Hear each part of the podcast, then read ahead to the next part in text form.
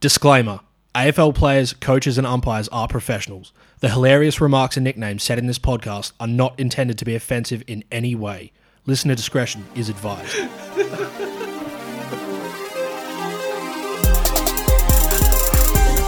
Kiss your cousin. Kiss your cousin. Kiss him on the lips. Kiss your cousin. All right, this is the Cousins AFL Fantasy Podcast. I'm Keebs, coach of the Super Subs. I'm here with my cousin Jados. coach of NFNL, KFKL, no Fyfe, no life, no Fyfe, no life. Brought to you by the Will Setterfield Appreciation Society. What a, what a beautiful man. what a beautiful man. Um, we could just spend half this podcast talking about him, I think. um, We could. We, how'd we you go could. this week, cuz? Badly. Badly? Ha- yeah, badly. How did you go this week, cuz? What did you What did you Uh, score? Well, I scored at 2055. So pretty solid. I was I was feeling upset last night. I was in a bad mood. I was writing notes ready for our podcast and I was ready to bake like half my team. And I was just thinking like you know, Fyfe was a laid out this week. He didn't play and it was just it just represented where my team is at, you know? When there's no Fyfe, I have no life. you There's know? no just- life. it all falls yeah, there is no life. Uh, It all just falls apart. Um, but just like last week, all my players on a Sunday, bloody pulled it together and um, got me over the line for like I think I was basically at par. I think 20, 2050 was probably par this week. I went up about one k, so maybe I was just above par. Um, and I'm I'm now ranked five thousand two hundred and thirty third.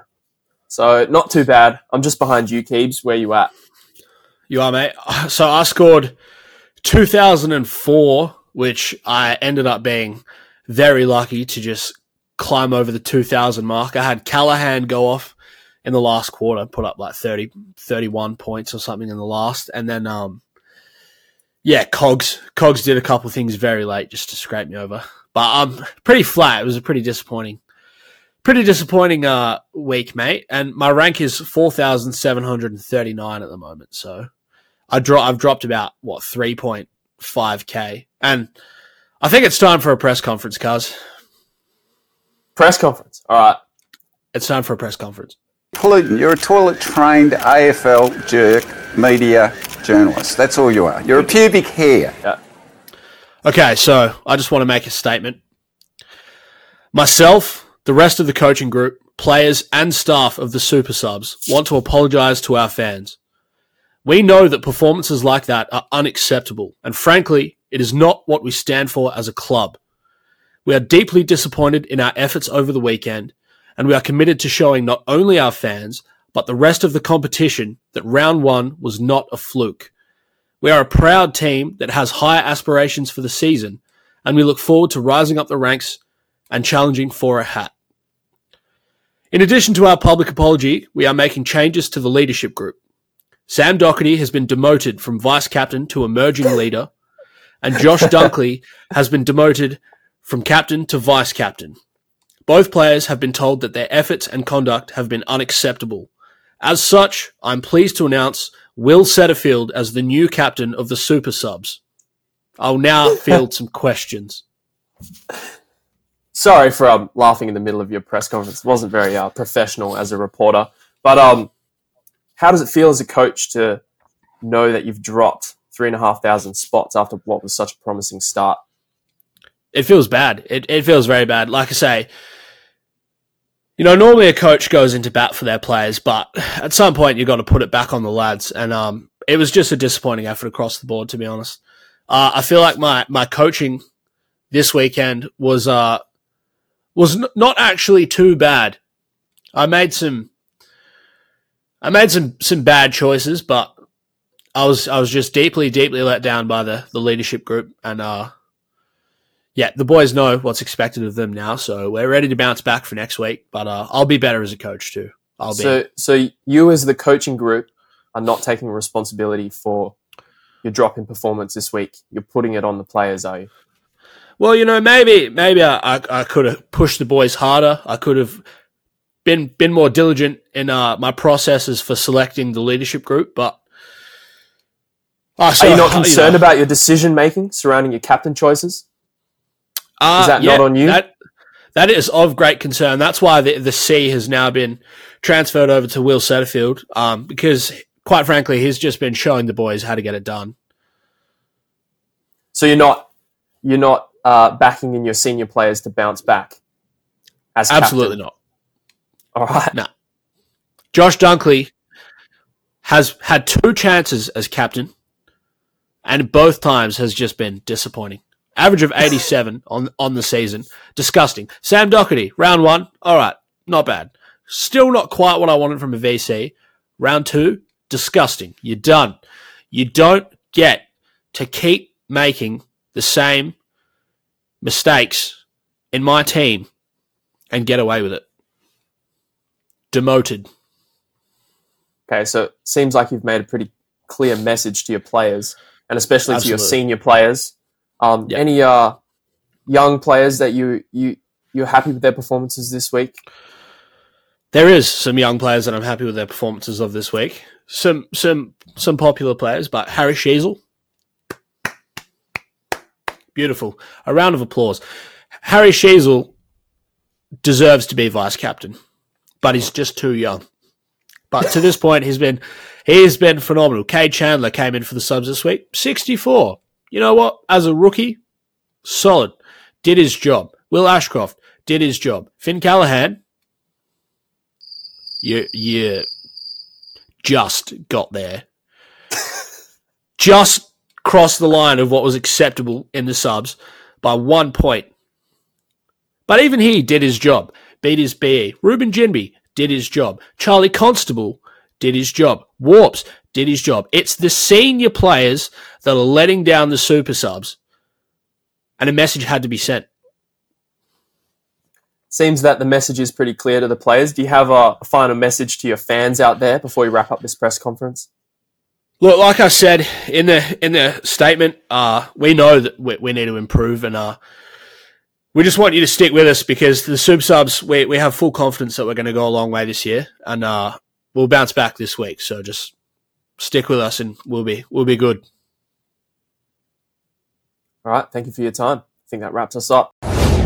Okay, so press conferences are done for the super subs. Um, let's talk about our hogs for this week. Who'd you have, Cuz?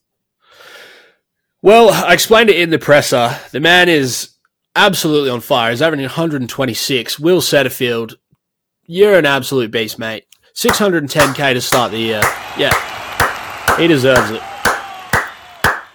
He's done everything and more that you could have asked for, and has just been a phenomenal pick. So, setters, props, mate. Backed up your 120 with a 130.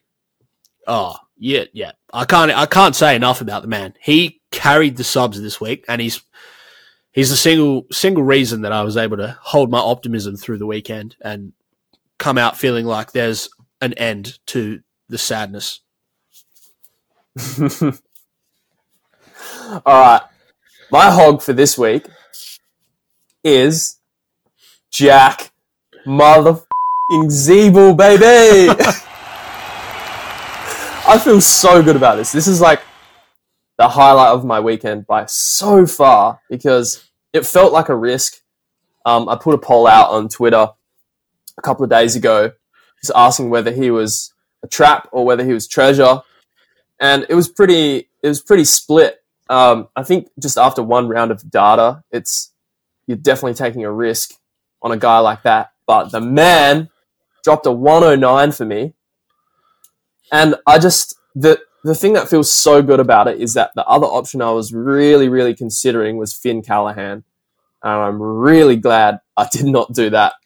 Um, so Jack Ziebell on debut, I think the thing that got me over the line is just that he was playing Fremantle, and I brought him in against Fremantle in 2021 We we brought yeah yeah yeah we brought him in in 2021 against Fremantle when he dropped that 170 and to this day, it is my favorite trade that I've ever made.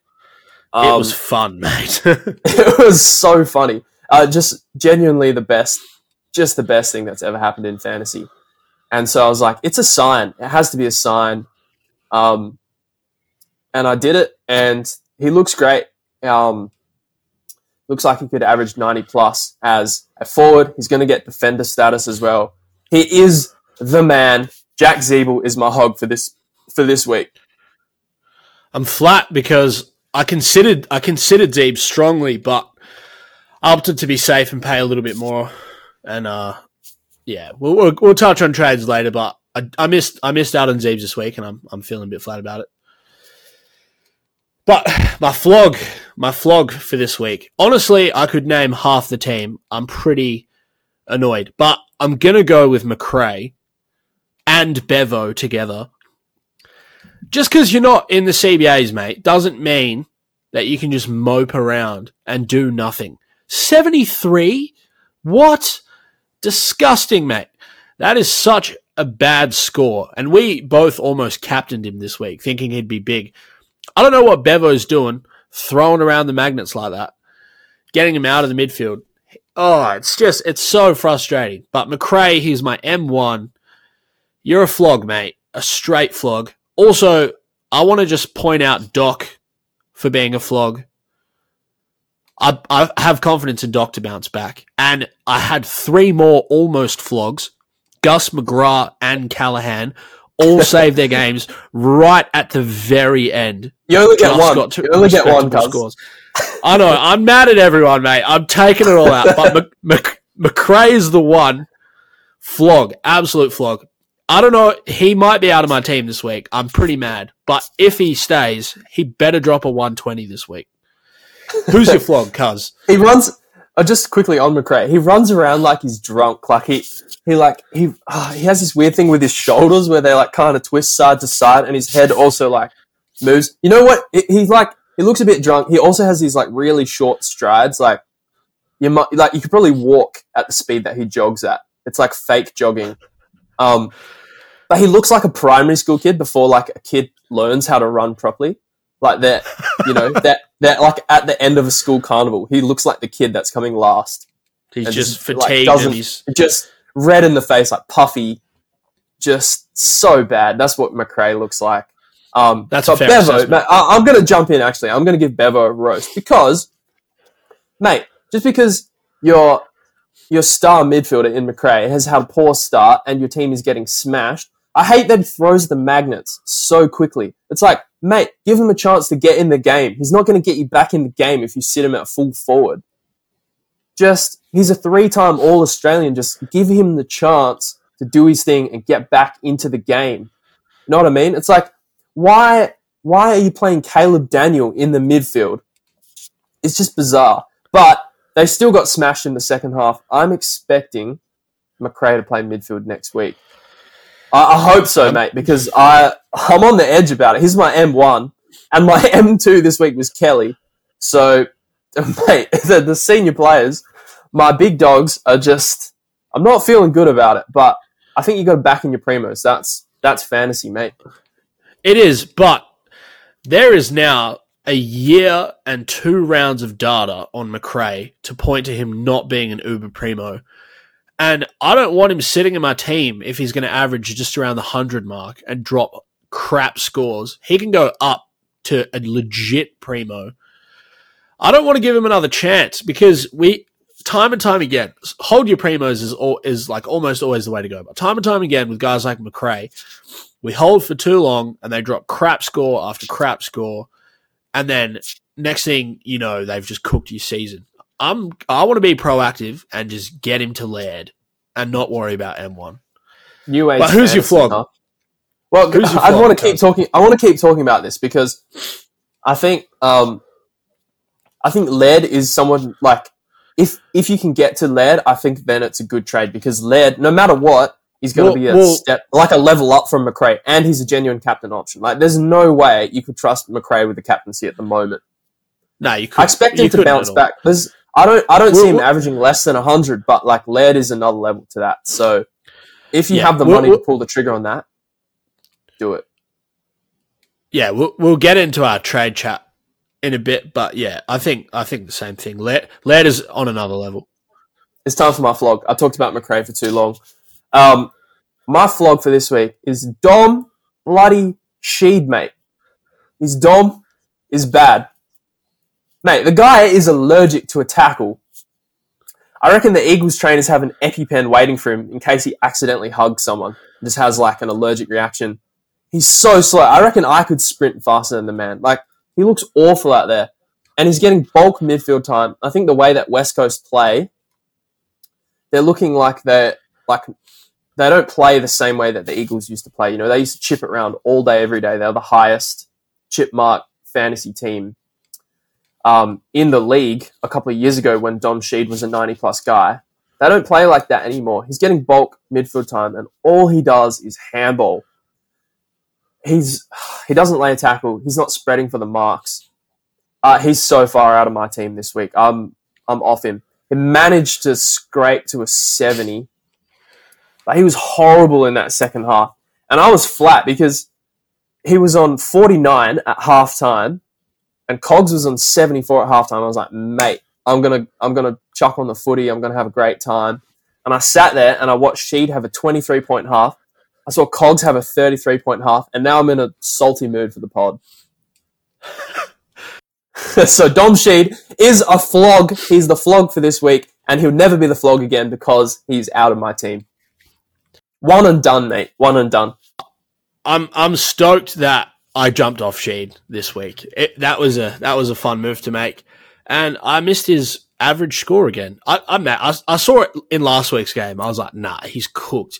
If you can't drop a decent score North with like all the CBAs in the world, you just nah, you can't do it. And then next week goes home at Optus against the Giants, scores less Nah, he just handball receives like ground ball gets.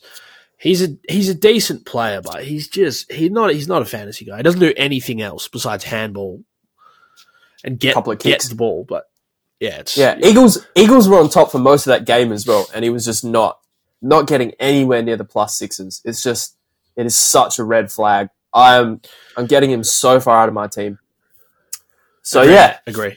he is my flog for this week.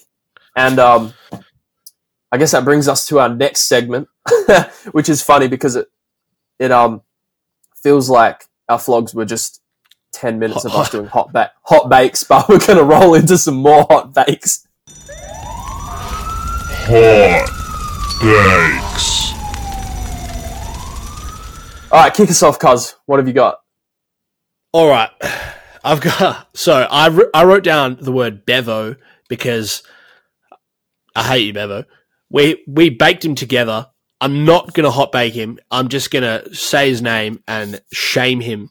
But my hot bake is actually directed at Ken Hinkley, and it's for saying that they put defensive attention on Daicos and making it sound like they'd run a tagger on him and try to shut him down and not doing shit.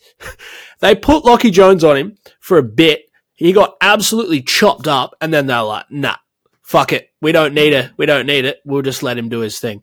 And he smashed them all game. What do you have? Thirty-two and two, and just I think had the most meters gained on the ground. It's just ridiculous.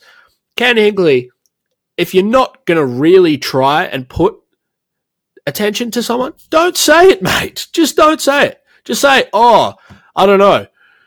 That's all you got to say, mate. Don't tell lies. Hot bake to you for lying to the fantasy community. For just lying in general, you're a liar and you get baked.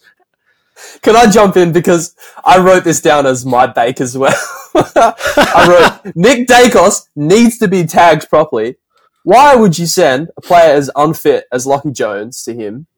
And then like just what a strange matchup to start with. And then okay, so this is this is Nick Daicos' first half. He burns you with 17 disposals and a nice snag. And your thinking is, oh, why don't we lift the tag? Why don't we just let him run completely free for the second half? What? What are you doing? He's just burnt you for a whole half of footy, and you put less attention into him for the second half. It makes no sense. And what did Lachie Jones do in the second half? Absolutely nothing. So dumb. They deserved to lose that game by as much as they did. It's so absolutely bad. I'm, ridiculous. I'm mad. As, I'm mad too, mate. and it's funny because I reckon any Daicos owners that are listening to this pod are just enjoying us whinging about it. They're just like, they're just soaking up the tears of us salty non Daicos owners, which I am. Mate, it's it's so frustrating watching him go anywhere near the ball. Like he could be 80 meters away, but as soon as he gets a sniff of being within a kick and a half, he just screams and demands the ball. And it's so frustrating to watch his little arms just waving in the air. And you're like, no, stay away from him, please. it just doesn't happen. It's so annoying. Someone tag him. Please tag him. Oh my God. Mate, I don't, Please. This is- just. This is our message. This is our, like, a message of distress. Please. Cry for help. Someone, yeah, is a cry for help. Oh, all right. So those are our hot bakes for this week. Let's get into the games. Um, this is going to be just a discussion of everything we saw. I think between us, we watch pretty much every game every weekend, and this is just going to be our discussion therapy. Just get you know get it all out. So the first game, Geelong versus Carlton. What happened? Yeah, so it's pretty crazy actually. I've been on holiday and I still managed to watch almost every game. um, so the you're first freak, thing that-. I just love, I just love the footy and fantasy, mate. But the first thing that I noticed, the main thing from the game really was that I, I flagged it last week. I thought he was going to get dropped, but Lachie Cowan, I don't think is up to really up to scratch f- for uh, our rookie rookie options this year. Just I don't know. I just don't like what I'm seeing from him. I think he's in line, either in line to get dropped, and if he doesn't get dropped, I think he's going to keep dropping like 40s and 30s. And yeah, I want to jump off him. Can I chime in? Yeah, I think he played okay. I, he'll hold his spot just because they they won the game, but he's not he's not going to make too much more money. I, he doesn't have he doesn't have a fantasy game about him, so yeah, I'm looking to jump off as well. Yeah, yeah. Look, I honestly do think he'll hold his spot as well, but yeah, I don't, I don't want him in my team anymore. Tanner Bruhn also bad option. If you got him in classic, jump off immediately. You should have done it last so week, far away. yeah, I, I don't want to be anywhere near him. I don't think we saw he passed the eye test in the preseason, but since then he's just dropped poor scores, and I don't really see a lot of potential in him from a fantasy point. But that's another another discussion. Well, can I just say he had even less Yeah, yeah. midfield time, and his his time on ground was 62 percent. So there's just no way you can you can drop a good fantasy score with those kind of numbers. Very true. Very true. I I wanted to say, yeah, Doc. I'm annoyed at him, but uh, Geelong were actually working really hard to shut down Doc's run. Like it always seemed when Doc was streaming forward, asking for the ball, they were they were blocking his path and and getting people in in front of him. So I think he'll bounce back this week. It seemed like they actually put a bit of attention into him in that way. There wasn't anyone running with him, but there was people trying to stop him from getting the ball in dangerous spots. And the last thing that I really noticed from this game that I wanted to say was Hollands, Ollie Hollands is awesome. He had a great game. We saw it last week and we kind of he he he had a poor score and not the best game, but we saw the potential last week and that came through this week. 77 is a great score and he runs so hard. I think his JS is rock solid now. Yeah, he was sprinting in that last quarter. Everyone else looked cooked, and he was sprinting to get the ball on the outside. And it's just, it's great to watch from like for me especially because I decided to hold Josh Kelly this week, um, and he he dropped a seventy seven for me, which was massive because I managed to go up in rank this week and hold Josh Kelly. So shout out to Ollie Holland, you're a legend. Um, cool. So let's move on to the next game. We had Brisbane versus Melbourne. and the first thing I want to say is that Dunks had the weirdest game. He looked so bad, especially in the first half. He looked like, especially in those like center bounces and the ball ups, like any any of the contested stuff. He just like stood there, like the ball would never get tapped his way, but he wouldn't like run into the space. He'd kind of just watch it unfold. Um, he was just like really slow. He wasn't trying too hard to tackle. He definitely wasn't spreading for the plus sixes. And the comparison I want to make is he looked like what Jarryd Lyons looked like last year. And mate, I know what Jarryd Lyons looked like last year because I owned him, and it was the worst experience of my whole life. Jarryd Lyons, I think he. there's nothing worse has happened to me in my 24 years of existence That got me. than owning Jarryd Lyons last year. And that's what Josh Dunkley looks like. Like when the team has the ball, he's not running to get a plus six. He like jogs through the corridor. And it just the ball is just not going down there. You know, he just like he jogs up to the next contest. It's like all those like contested beasts from those other teams, like Ollie Wines, that's how he used to play all the time. Like he would just try and win it at the contest and then he'd just jog to the next one. And that's like their role. It's like Titch as well this year. It's like it's like, all right, mate, you go win us the footy in the contest, win us a clearance, and then do nothing. Or maybe sit forward. And that's what he looks like. So I was kind of mad because I had the captaincy on him and I was watching him very closely. I hope he can bounce back. Maybe um, when Brisbane finally play like an easy team, they'll just get a bit more junky. Because we know we know Dunks like can get amongst the junk. He's one of those players. The doggies were a pretty junky team back in the day, but I'm slightly concerned that that is not part of his game anymore now that he's moved to Brisbane. All right, so I was I was at this game live. Um, it was a wild game, mate. A lot of weird stuff happened, but I, I reckon Dunks will be fine. I was watching him closely too, and I did see what you're describing. Like he looked kind of slow, and he wasn't too keen to run and spread for the ball. But I don't know, man. It was it was a bit of a weird game. He's still at a new team, finding his feet. Like he had a couple massive quarters, and he did get going. Um, you know, after the first quarter, what was it at quarter time? It was I know it was super low, like ten or something. I think it was Something 13. ridiculous. Off the top of my Yeah, head, I so- think it was 13. You know, so after then, he really he, he really got working into the game, and I thought he actually played fine. Um, yeah, obviously, yeah, thirteen he was on. Obviously, you want to see a bit more from him, but I think he'll be okay.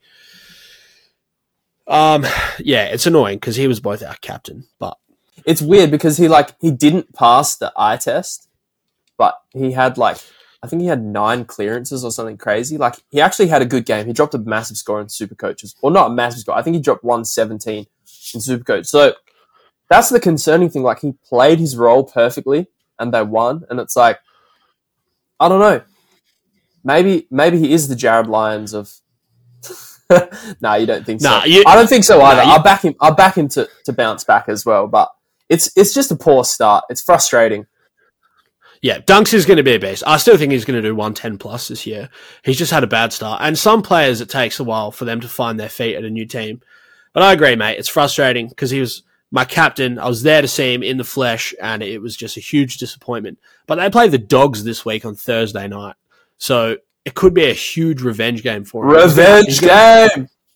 yeah, he, he's going to have my VC, so I'm keen to see. I'm keen to see what he can do. Um, anyway, the rest of the game, Will Ashcroft is the man. He looked phenomenal. He had such a good game. It was crazy. 31 and a goal, a stack of clearances. He only scored 90, but that for a rookie is awesome. Um, Clary, Clayton Oliver, it hurt me to watch him live. He was everywhere doing everything. He's just a beast. That's what he He does. has the weirdest looking hair. he does. That's my I note. like it. That's all I have to say about it. And uh, as as a bald man, I'm fully qualified to critique other people's hair. Um, I got I got another note for the game. I've got Grundy. heaps more. Continue. Okay, well I've got one more, and then you can say the rest. Grundy is an option for Sean Darcy owners that want a rage trade. He didn't he didn't have a massive score, but I think he's gonna he's gonna get going. Um, what Gawn? How long's Gawn out for? Like maybe not that long I think- actually. Four weeks. I think four weeks. to six, maybe. Okay. Yeah. Maybe, maybe he's not an option. I wrote that down before the Gordon news. but yeah, Grundy Grundy will drop some good scores over the next few weeks. Well, the way Gawn was was acting, it looked like he'd done an ACL or something. So, yeah, I was thinking the same. I was like, Grundy, mate, he could be an option. Even though, uh, you know, I've got Primo Rucks, but still, Set and forget. Yeah. Um. But yeah, he, he could still be good for a few weeks, but I don't think you would you would really want to do it in classic. Um, Jarrod Berry should get so just way more mid time. He's a beast inside mid, and he just he always makes huge plays when he's in there, but he, he just doesn't get like legit inside mid time. It's kind of annoying. Um, the two other things was that it was the game was just crazy. The power went out. Being there at the stadium while that happened was like the weirdest thing ever. Um, yeah, it was pretty entertaining. it was pretty entertaining, but it was a weird game. Um, and I just wanted to slightly hot bake Goody for giving Harms bulk CBAs and just a game in general. Harms is crap. Why is he playing in in Melbourne's mid rotation, mate? I don't understand. You got someone like Gus, who's a legit beast inside mid, and Harms is playing there over him. Doesn't make any sense. Any sense at all. I'm still mad, mate. I'm going to be mad the whole way through the pod. All right, well, let's move on to the next game. We've got Collingwood versus Port Adelaide. The first note that I've got written here is that it is just physically painful to be a Nick Daicos non-owner at the moment. But I am gonna double down on it. I think he's priced in the high nineties now, so I don't know. I for him to be like a value pick, he he presents some value, but now it's like I don't know. It's just it's funny. It I, I just expect the attention to come. Like he's the most hyped player in the comp at the moment. I can't see like a team not giving him like genuine attention. But that's that's where I'm at with it. I I, I don't want to just like chase him and then just concede that I've lost and then hi- him like slowing down. Then I'll just really have cooked it. I don't think missing two solid scores is chasing and losing. Like missing, you know, missing t- two good scores is not ideal, but someone like Daicos, he's going to be, a, he's probably going to be a primo defender for the whole year. Maybe he slows down, but he's not going to be, he's probably not even going to be sub 100. So the fact that he's still going to be priced less than that, for me, I, I'm, I'm kind of keen to pay up and just, and just ride the, ride the Daicos train. Um, that was my first note as well, and then my second note was Ken Hinkley is a head. that was the same. It's the reason that I hot baked him and you hot baked him. but tag the man or don't lie. and the only other thing that I had written down was a big fat I told you so about JHF. He's he's not a good fantasy option. Well, you brought him in in Supercoach. Supercoach is different, son. And in Supercoach, he's 300k. In fantasy, he's like 550 plus, and he's crap because he, he doesn't rack stats up.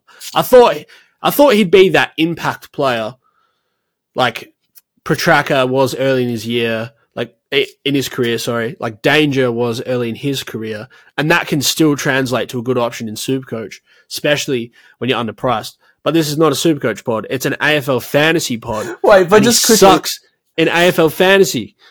Hey, just quickly though, we talked off air before we started recording, and you told me you brought him in super coach and you said you're gonna trade him straight out.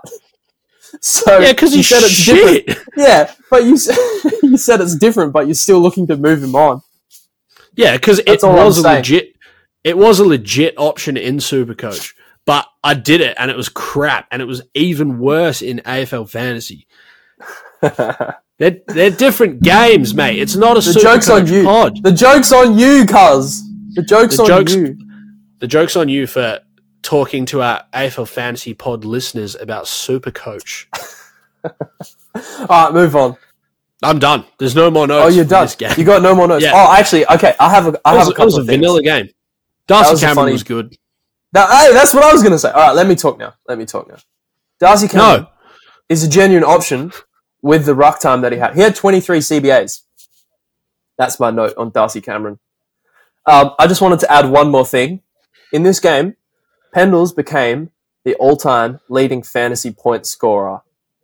What a king, mate. Pendles is like he needs more love, mate. He's like the LeBron, like he's he's the all-time point scorer. of Yeah. fantasy. All right, listen, listen to these averages. These are these are his season averages in a row. Went like from his premium years: 106, 116, 110, 112, 108, 111, 106, 108, 101, 103. That's 10 years in a row of 100 plus average. What a guy. Just hats off to the Time Lord, Scott Pendlebury. I owned him in my first ever year of fantasy, and it was a joy. Favorite player ever, probably. Yeah, yeah. No, he's such a beast, mate. Shout out to the Time Lord, Pendles. Yeah, just the most consistent man ever. It's crazy that he's still so good as a player, not not fantasy, but just as an AFL player. At this age, with everything that he's done, he's he's the goat. He's also my all-time favorite player. I love it. I love the man. And yeah, fantasy most points scored ever. No one yeah, no one ha- has been more consistent than Pendles as a fantasy option in their career. So, shout out Pendles, you're the man. I, I got a little bit distracted while you were talking because lockout lifted, and as soon as it did, I just wanted to see the back of Macrae just for a bit. I was fiddling quickly with some trades, but I'm back, mate. I'm back. You're back. Do it. Do it later. Do it. We'll, we'll have a trade chat at the end. Absolutely. Um, okay, so let's, for the moment, let's keep plowing through. So on to Adelaide versus Richmond. The first thing I want to say is that Rory Laird is back, and I want to jump on ASAP. Roy Laird never left, mate. Well, he did last week. He- leaving for one game doesn't it does it doesn't count. It was an anomaly. We all knew he was going to be back, but Yeah, no, I, I knew agree. that too. He's he's he ha- either has or is next week bottoming out. So yeah, everyone needs to jump on immediately. The frustrating thing is, I wanted him to drop more, more in price, but he's just not going to get that cheap.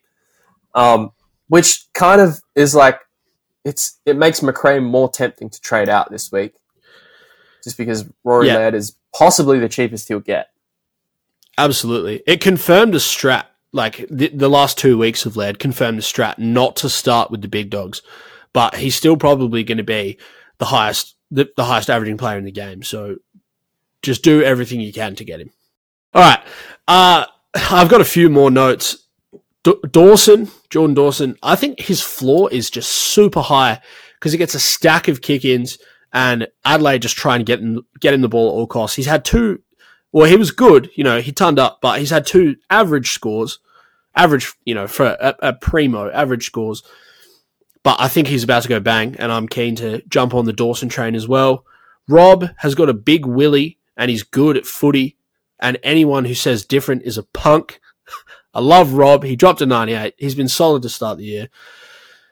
I've got two more notes. Pedlar is going to be a great rook for the year, I think. He's got JS and he's actually looked fantastic. And the last note I've got is that Sam Berry might not be fine. I'm a Okay, bit can I- scared. Can I jump in? Can I jump in?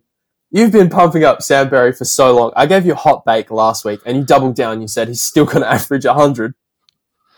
Mate, at this at this stage, he's averaging forty six. Is that what he's averaging? no, okay. Let, let me double check that because that is so bad. That is horrible might- start. It might be less. 44, mate. 44. Okay, I've got a list.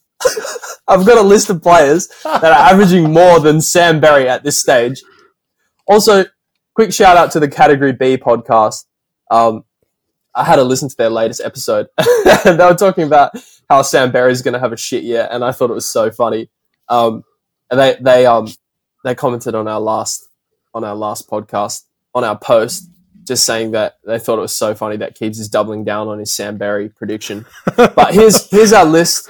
Here's our list of players that are currently averaging more than Sam Berry. First one is Miller Bergman, mate, who sucks. Next one is I've had enough. Sam Sam Draper, who who is going to be a contender for one of the worst fantasy ruckmen ever. Who's just been a full like who is who solo rucks every week, and he sucks. Philippou is averaging more than him. Max got subbed out on four this week and is averaging 15 points more than Sam Berry. Imagine if you started with him. I wish you started with him because he's not averaging Yep. 100. He, he might be lucky to average 80. He's not even he's not even getting near the amount of tackles he was getting last year. Look, I understand, and I just want to say I'm tripling down Sam Berry.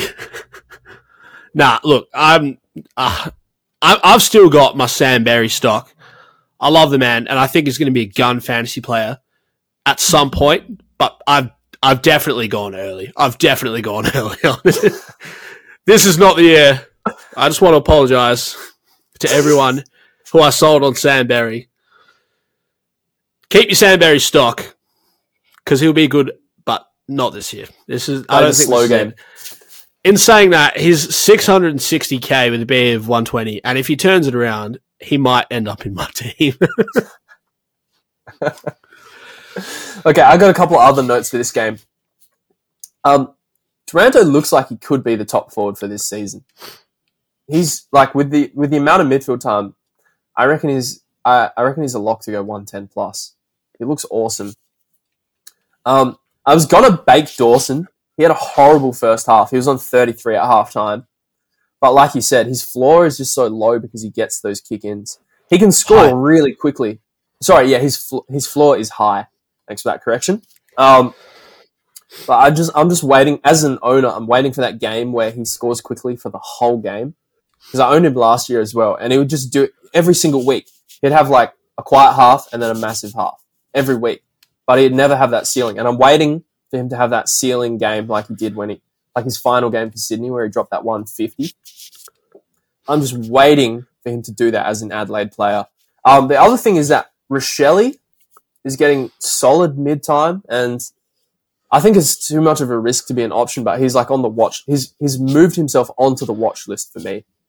Um, he looks good. He's a gun player, mate. Um, yeah, he, he'll he, he's definitely- been He'll awesome. definitely be a fantasy fantasy starter at some point. Maybe next year could be his year. But he's cheap and he's a forward, so he's on the watch list already. Um, so yeah, those are my notes for Adelaide versus Richmond. Let's move on to Western Bulldogs versus St Kilda. And the first thing I want to say is Jack Macrae is a piece of shit. we already talked about it extensively, so we'll move on from that. Um, Jack Steele was awesome. He's the man. Um, but he's injured. So I wrote I wrote that note before I realized that he was going to miss a month of footy. But he's still a big man because he played out the fourth quarter and scored like 20 points with a broken collarbone. That's a big man thing to do. Um, but yeah, unfortunately, owners are going to have to trade him to someone. Um, Marshall and English, I noticed, had basically identical stat lines. Did you see this, cuz? yeah, very very close. Like super weird. Like they had almost the same number of disposals, like marks, tackles, hit outs. It was really weird. And they had like the same score as well. I think they scored within like two points of each other or something. One point of each other. Yeah, one point. Crazy. Um, that, that's just a random thing that I noticed. Not that it's relevant. Um, and those are my notes.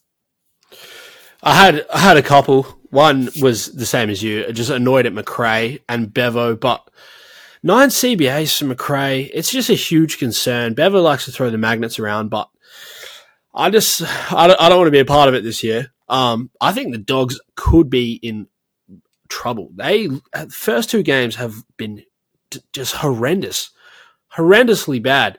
They yeah, it could be massive. Massive alarm bells are sounding at, at the Dogs. Um, the only other note I had that you didn't cover was Liam Stocker has actually been really, really solid at the Saints. I think he's averaging ninety, and Mate, he's I was very actually thinking that in too. defense. he looks good as well when he plays. Um, in the Yeah, he's- preseason he's game, I kept awesome. thinking, I kept thinking he was Jack Steele in the preseason game. Like he's pretty, he's pretty well built. Um, uh, you couldn't do it, but he's on the watch list. Well, he's got a pretty friendly role. He's averaging 90 in his 500k. He was, le- I think he was less than 450 when the season started. So, I, I mean, I'm not going to do it. But if someone wanted to, I don't think I would convince them not to. That's probably. Well, what what's his role exactly? I didn't get to watch this game. He's playing as He's a just getting- right? Yeah, he's just getting a heap of it off half back and providing run, and he's been he's been awesome, man. Could be an option. Anything else? Not from that game. All right, moving on to the next game. We have North Melbourne versus Fremantle. Jack Ziebell is the biggest big man to ever live. Nothing else in this game mattered to me remotely.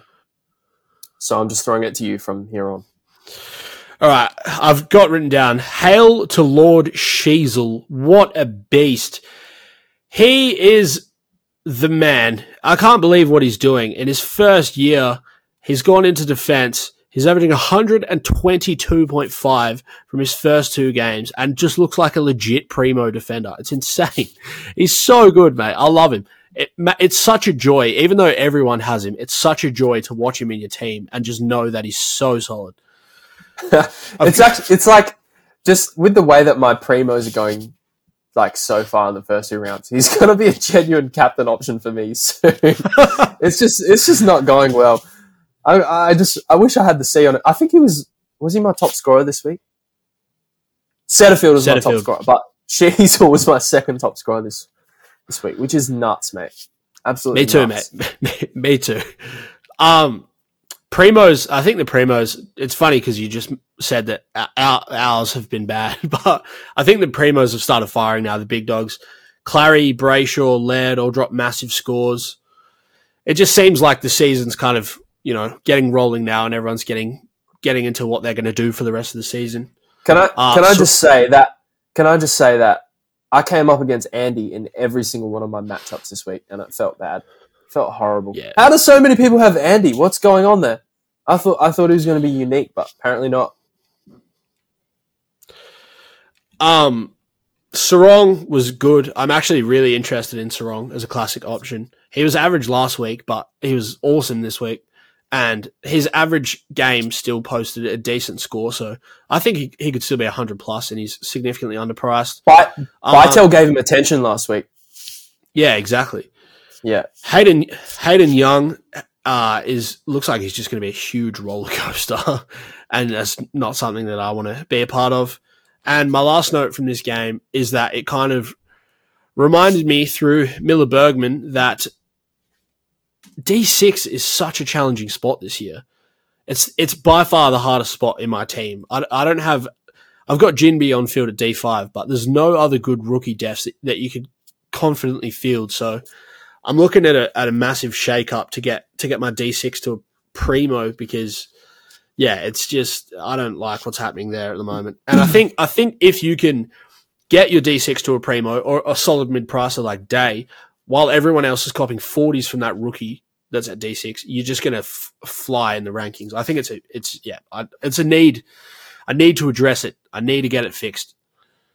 yeah. I got I got kissed this week because I had um I I got 58 from Wilmot, which isn't great, but it wasn't awful. Last week I got Chess's 32.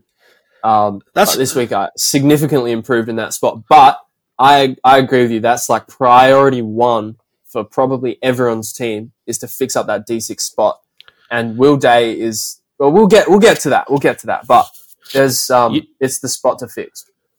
You know what's concerning when you get kissed for a 58? Yeah, exactly, exactly. Um, my last note for the game is that LDU is a beast. He looks like the second coming of Chris Judd. He, he's going to have a massive year. Um, yeah, we all saw it coming. Uh, I saw it coming. He's going to get some attention at some point soon, but man, if you're an owner, just enjoy the ride because it, it'd just be so fun to own him. He was at that awkward price for me, so I, I faded him, but man, he's a beast. All right, so let's move on to the next game. We've got Sydney versus Hawthorn. And the first thing I wanted to say is that Will Day is a massive target for me. We just touched on it before when we were talking about the previous game. He tackles hard, he spreads for the marks, he looks really good on the inside. And I watched two, uh, three quarters of this game, and he was playing midfield the whole time. Um, yeah, hopefully he stays there. I mean, Hawks keep getting smashed, so I don't know what Sam Mitchell's going to change about their team, but Will Day is kind of one of the shining lights for them. So I don't see him moving from the midfield. He was kind of playing inside, and then he was also starting on the wing quite a lot. yeah, Um, well, but he, he wasn't in he wasn't in the back line at all from what I saw. So he had fif- 15 CBAs. 15 that's CBAs. heaps. That's heaps. In in that game, so the most for the Hawks was Newcombe with 17. Day was second with 15. So that's a huge Wow. tick on Day. I'm, I'm He's target well. number one for me. Yeah, I've backflipped massively on this because last week I thought the first goal was a fluke. I was like, he didn't get as much midfield time as you'd want, and like, I don't know, just something about Will Day was scary for me, but he really passed the eye test for me this week. Um, Yeah, he's he's like priority target for me. Um, I've al- Yeah. I've always liked him as a player. Day, like e- even from his first year, he came in as a defender, and I was like, this guy's going to be a beast. And now that he's getting the mid time, I'm very keen to jump on. I was kind of the same. I was scared. I don't really know why. I think just because he was so unique, and and those mid prices don't always pay off. But now that we've seen two games of data, he had more CBAs this week. It's just a massive tick for me as well. So he's he's in my trade plans. Jake Lloyd is in solid form. It's good to see. I I think he's a classic option. I'm I wouldn't do it, but it's you know he's been a primo defender for years and years and years, so it's good to see him in solid form. Lloyd Meek was really good after Reeves left the game. So if for whatever reason Meek becomes the Hawks' number one ruck and they play him as a solo, I think he's a, he's a classic option because he as soon as Reeves went off the field, it was like Meek just became a, a new player and just started smashing it. I think he's got heaps of upside. Um, Warps was solid again. He was on an average score and then saved it late, but for his price, he's been awesome, and I think he's going to keep doing it. The last thing I saw from that game was Cam Mackenzie was disappointing, but he's a rookie and he should bounce back. He's got a solid role, so I think he'll be fine as well. That's what rookies do. They, you know, like one week they're good, next week they drop a forty. Hopefully they average out for a sixty plus. Like, I mean, well, in Mackenzie's case, hopefully he averages out for sixty plus. Um, one last note that I had for this game is that McGuinness, Finn McGuinness, did not tag this week, which surprised me. Um, so maybe that's a positive thing. That maybe some of our primo players might avoid tags, or maybe they just didn't have anyone they wanted to tag. It seems weird though. Like you think that you'd tag like Warner or maybe even Gulden. There, there are a few Sydney players that you could tag, but yeah, Sam Mitchell decided not to this week. We'll see if he goes back to it. Yeah, McGuinness is uh, like honestly not very good at doing things other than tagging. So for him to be in the team and not tag does not make sense. I, I reckon if he stays in the team from here, he'll tag. Yeah, he was playing in the But- forward line, so it seemed, and they got smashed today. So I I can imagine that they'd they'd start running him as a tagger again. But I think Sam Mitchell just wanted to try something a bit different. Um, all right, so let's move on to the next game: Essendon versus Gold Coast.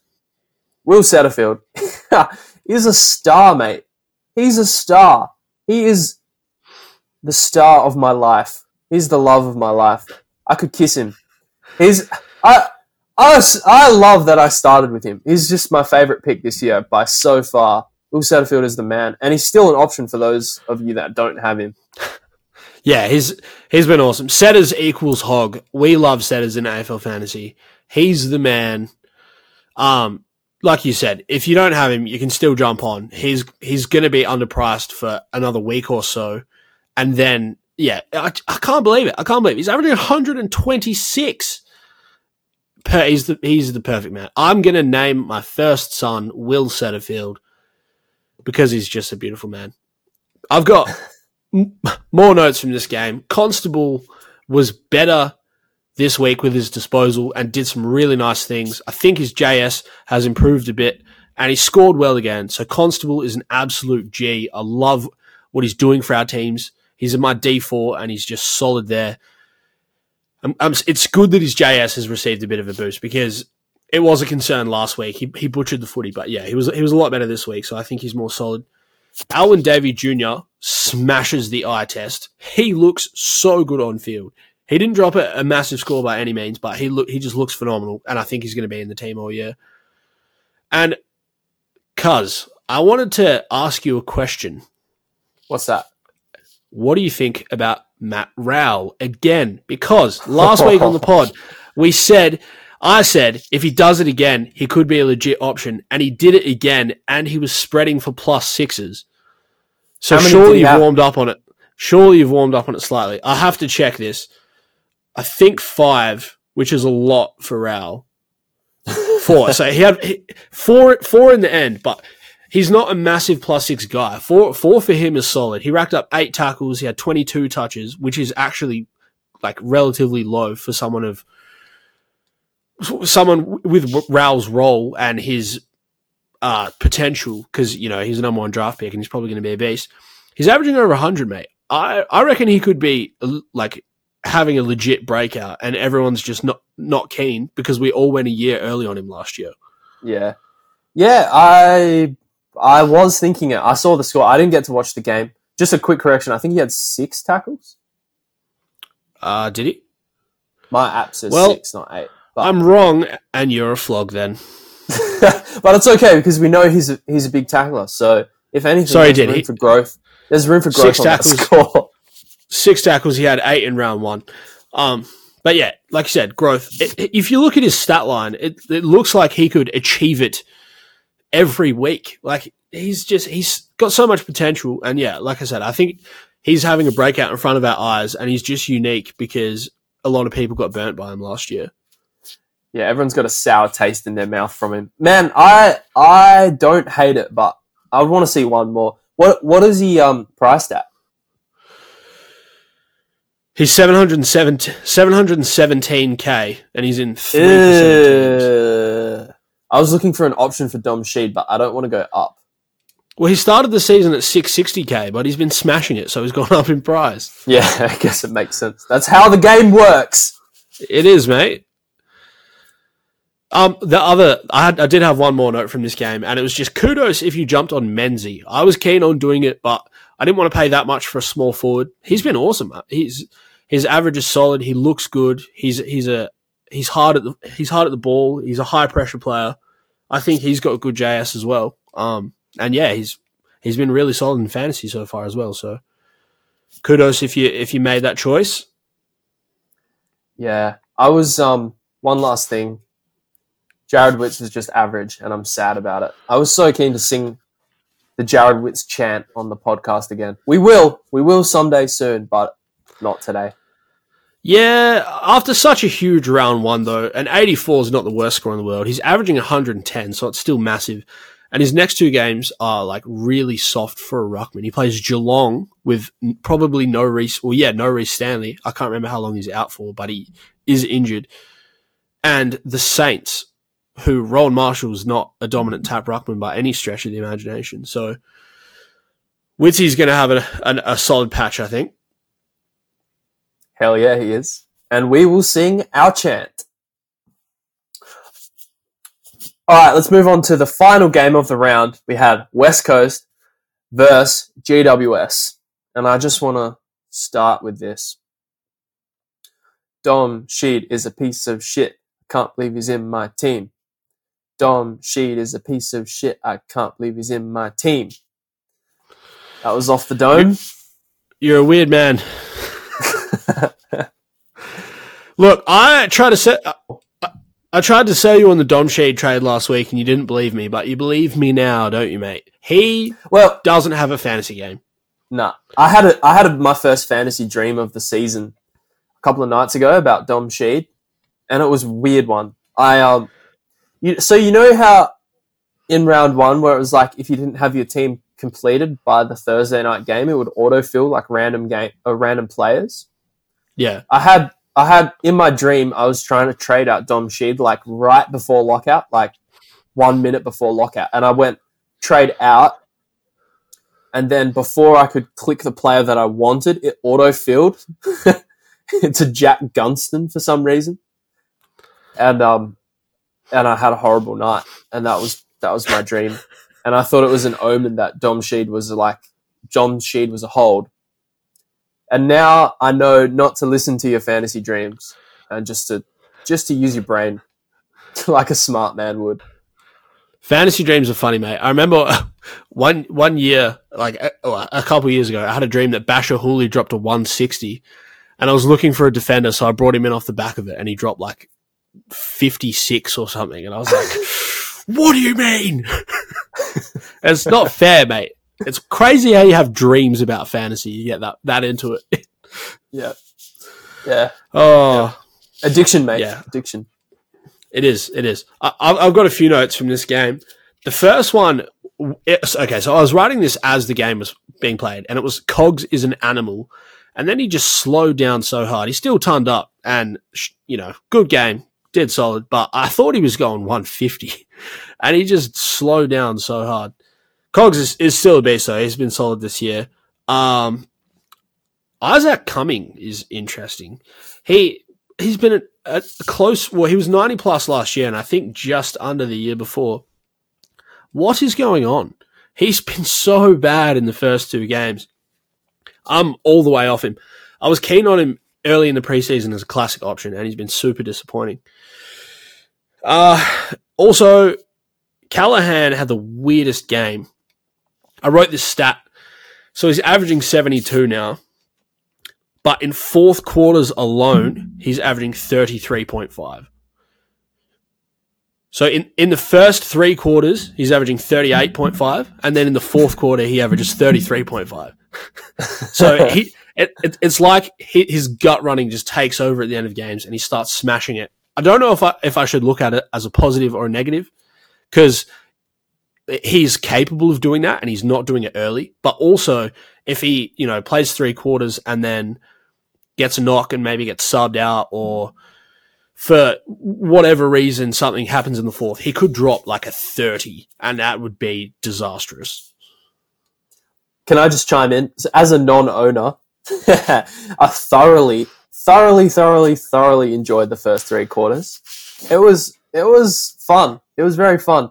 Um, and then my ranking, I dipped like 1k off the back of his last quarter. Um, yeah, uh, the start of the fourth quarter was interesting because Gaff Gaff was on the same wing as him and was like shutting down his run, and then I think Gaff like swapped wings or something like that. But then his like direct opponent was like Sam Petrevski Seton or something like that, like someone some trash bag, and um, then then, then he got off the chain and dropped like a thirty point quarter. Um, so I don't know. It's it's a weird one, but I if I was an owner, I'd be concerned. And I was almost an owner, and I'm just very happy that I picked Jack Ziebell instead, who is the man. That's all I want to say. I, I am concerned. The other weird thing was he copped like the softest knock ever to his arm. Like it, it, it was like Shannon Hurn just gave him a little fist bump, and they just just slightly touched, and he went off clutching his shoulder and was on the bench like, oh. He has both his he has like 15 rolls of tape on his two shoulders. It's concerning. He his shoulders must just be horrendously bad. He must just have the worst shoulders in the world. I'm I'm calling it now. He will get subbed out at some point this year with a shoulder injury. Yeah, he's got he's got those Bo Waters shoulders. It's horrible, mate. so that partially for that, I'm keen to get him out of my team because I don't want to deal with a horrible sub score, and also it's scary to watch in like injury prone players roaming your field, and just every contest they go into, you're like, "Ugh." just just clenching and hoping. Um, yeah, so it was a weird it was a weird game from Callaghan, but he, he did well to, to junk his way to a respectable score for his price. One one more thing I wanted to say. Chessa, Chessa is a hot chance to get dropped. Yeah, He very very had big chance. six disposals after having five disposals last week and just doesn't look like he's up to the level. He needs to spend some time in the waffle. As much as I hate to say it because he's in my team, he needs some time in the waffle just to develop his game and, and just get his hands on the ball. Okay, my last note is that Eagles aren't really going to be fantasy relevant at all this year. Um, there, there are like zero players that you would touch, As, especially with the way that their game style has changed. Um, uh, you just wouldn't, you wouldn't do it. Uh, Obviously, we all have Ginbey, and we'll jump off at some stage. But after that, I don't think there's anyone that you would look to target. Yeo, Yeah, yeah, actually, I'll take it all back. Just pretend, just pretend the last thirty seconds never happened. No, I, I, I get what you mean. They don't have any fantasy relevant players at the moment. I'm keen on Yeo when he comes in, depending on. Could it be? A, could it be a concern? looks. Could it be a concern for Yeo's scoring potential though? Because they really do look like a different. Like they used to really junk it a lot, and obviously Yeo is like a beast on the inside. He's a, he's one of the best tacklers in the league. Um, he can win the footy. He loves a plus six, but that's the thing. Like Sheed loves a plus six, and now he doesn't get them. You know what I mean? So it's like you take that out of Yeo's Yeo's scoring I still uh, think chops. you You, know what I mean? Maybe maybe he's like an 85 guy rather than a 95 guy. I still think you take it with a grain of salt because it's only been two games. And don't forget, Dom Sheed missed the whole of last year. So he could just be taking a little while to heat up. Um, Nah, man. but Dom Sheed is I- I'm- shit. no, but I, I'm not. I'm, I'm still keen on Yeo when he comes in. I want to see how he looks first. Like, I wouldn't jump on him before he's played, but he could still be that, you know, hard player, rack up tackles, get, you know, two or three marks, four marks a game, and be like a super solid option in, in, in defense. But, you know, he, as, as a midfielder in the actual game. Um, I don't, yeah, I'm not really too concerned with that for him. But like you say, yeah, there's no relevant Eagles at the moment, and there won't be until until Yeo comes in. And even when he does come in, we don't know exactly how he's going to look. I'm just me personally, I think he'll be awesome. All right, so that wraps up all the games for this week. That was um some good discussion therapy. Um, let's talk about some trades for this week. So lockout has Well- lifted. Have you made some trades? I wanted to ask you first, while we're on the on the theme of reviewing, what were your trades? How did your trades from last week go? Okay, mate, I'm stoked with my trades. So, my first trade was Bytel, which I'm flat that I had to trade him out um, because he was looking like an awesome pick. He was getting midfield time. He was basically rookie price to start with. He dropped an 83 in round one, and then he got like a knee cut and was in hospital for a few days. And they said he'd miss he'd miss at least one game. So I decided to trade him to Chandler. Um, I felt like Chando needed to be in my team. Um, so I grabbed I grabbed Chandler, and then with my second trade, I wanted to I knew I wanted to trade Tom Powell because he didn't get the midfield time that we were expecting in round one. And my decisions were between Callaghan and Ziebell. And obviously the gun coach that I am, I picked Ziebell. And it, it all just worked out. So yeah, my trades were good. My trades are pretty good. What about Love it. yours? Mate, I was torn all week on trades. As you know, I messaged you a lot of times about it, just trying to figure out what to do. Um, I eventually decided on going Dom Sheed and Tom Powell, because I started with them both as well, to Cade Chandler and Connor Rozee. So Chandler, you know, the best rookie. Well, he, the, he was the best rookie that I didn't have, so I was keen to jump on him for the cash in, and he looked really good in the game. I, I think he, he did his JS. I, just, uh, yeah, I think he did his JS some good, and he's going to stay He in was good. now. He was good. Yeah. He, he was solid, and he kicked a, an awesome goal from the boundary. Sick. Uh, Connor Rozee was disappointing. Still scored 81. So I made points on my trades. I got rid of two failed mid prices or failing mid prices. Brought in a gun rook and a top six forward. So I'm stoked about it. It wasn't a huge payoff this week, but it definitely will be down the track. Um, and I had cash for this week, so I can do some nice upgrades, which I'm which I'm happy about. So yeah, I'm I'm stoked with my trades from last week as well. Talk to me about those upgrades. What have you got planned? All right, so lockout lifted just before as we were speaking, and I quickly fiddled with some trades. And at the moment, it's this is going to sound controversial, and I might cop a bake from our listeners, but I'm looking at going Jack Macrae and Lachie Cowan to Nick Daicos and Will Day. So I- I'll explain it before you before you let me have it.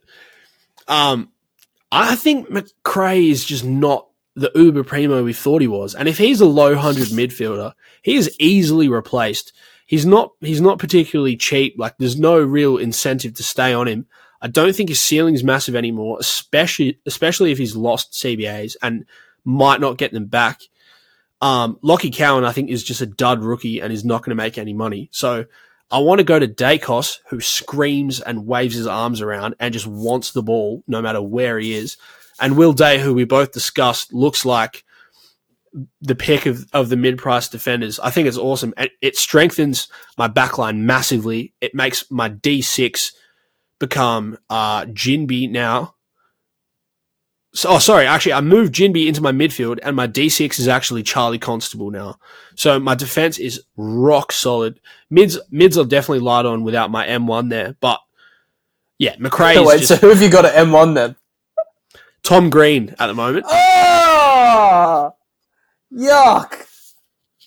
Yeah, He but sucks, so mate. Who, who's who's your M M two? You've got Macrae and Kelly. Kelly didn't even play this week, and Macrae sucks. We both own him. Tom Green is a No, beast, man. I will. He's had- I'm doubling down. I will die on this Jack Macrae hill. I will be the last man standing. I, I'm telling you, You- mate, you- Jack Macrae. Jack you're gonna get burnt.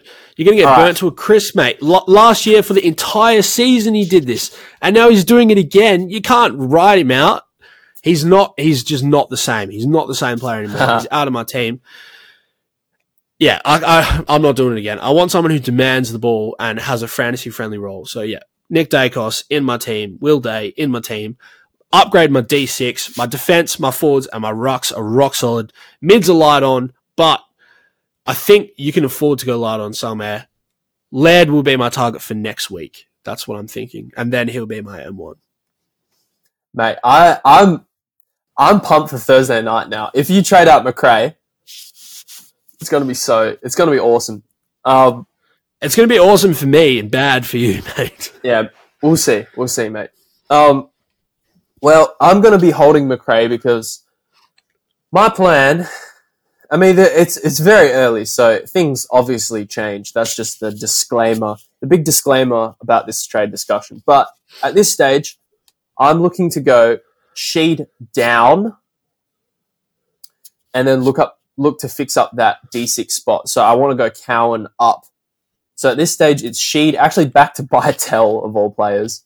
Um, if he's back, obviously that's the that's the thing that I have to wait and see. But if Bytel is back, he's coming straight back into the team. Considering that Jack Steele is out for at least four weeks, I think Bytel is going to have some solid midfield time. Windhager was the sub this week, so obviously Ross Ross has some slightly different opinions of Windhager than uh, you know than maybe everyone else does. But um, I think Bytel, if he's if he's fit, will be straight back into that midfield. Um, and then I'm looking to go count up to Will Day, and that puts Ginbey at D6 for me. And my team is going to be rolling from next week onwards because I have Josh Kelly back as well, hopefully. Um, Yeah, so I'm yeah, stoked. love it. I'm keen to. I'm keen on Bartel as well. If he if he's in this week, he could he could be in my plans. If um if I opt not to trade Macrae, Man, I think Bytel could average more than Sheed. I actually think he could. I think Yeah, he could do. I- I think so I think he could do eighty plus, and I think Sheed is like maybe around the eighty mark. Yeah, my trade. It's it's hard for me because I don't want to jump off Callaghan yet. Like, he, you know, he's averaging seventy two, which is not massive, but he's going up in price. His B is only thirty one, so I do want to ride him for a bit longer. But yeah, if I if I opt to hold Macrae, Bartel is one of the guys I'm keen on because I think I think Bartel could average eighty plus potentially. Um, I called it I called it on the cousins Twitter early in the preseason that I I, I thought that could be the number. So stick to my guns, mate. If not, um, Bartel will definitely be in, in my targets for next week as well. Cool. All right. So I think that that um wraps us up for this week. Um, any other final thoughts? Uh no, no real final thoughts. Just that I'm keen for a, I'm keen for a bounce back week, mate. It's uh the optimism is high again at, at Subs HQ, and uh I'm I'm keen to put this this round behind me, round two. Yeah, I'm feeling really good about my team. The fact that I went up in rank and I held Kelly, it just feels really good. I think the fact that all my cheap players, like my, I I've got all the rookies that I want to have. I've got all the mid prices that I want now, other than Will Day, who I'm bringing in this week. The only thing that was disappointing is that I picked a bad captain and that my primo players underperformed. But primo players are the ones that you expect to bounce back more than rookies and mid prices. So I'm feeling really good about where my team's at. I held Josh Kelly, I went up in rank, so I've got a primo coming back in. Um, I'm feeling really good about things for this week. Uh, so yeah, I can't wait for round three. So that brings us to the end of our discussion uh, episode for round two. Um, thanks for listening to us. We appreciate all the love, all the support. Um, shout out to all the people who have, you know, been pumping us up on Twitter and been listening to our content and harping us up. We love you guys. Um, and we're just, yeah, we're having fun. We are into the season now. I'm keen to have you back, Keebs. Come back to Perth, please. Yes, mate. I'm very keen to get back to Perth. The holiday was good until the last couple of days, and then everything's gone south. So I really want to just get back and enjoy the footy and record from from the, the podcasting studio that we've set up. It'll be nice. Yeah. And we can be together. We can kiss, do all those, We can, all those mate. fun things. Yeah. All those things that cousins do. Um, Exactly. um, exactly. All right. So, um, yeah, like I mentioned, the Twitter, follow us on Twitter at, The Cousins Pod. at, The Cousins Pod. it's where we do our best work. And we will see you next time. Thanks for listening. Thanks for tuning in. Kiss your cousin. Kiss your cousin. Kiss him on the lips. Kiss your cousin. Kiss your cousin.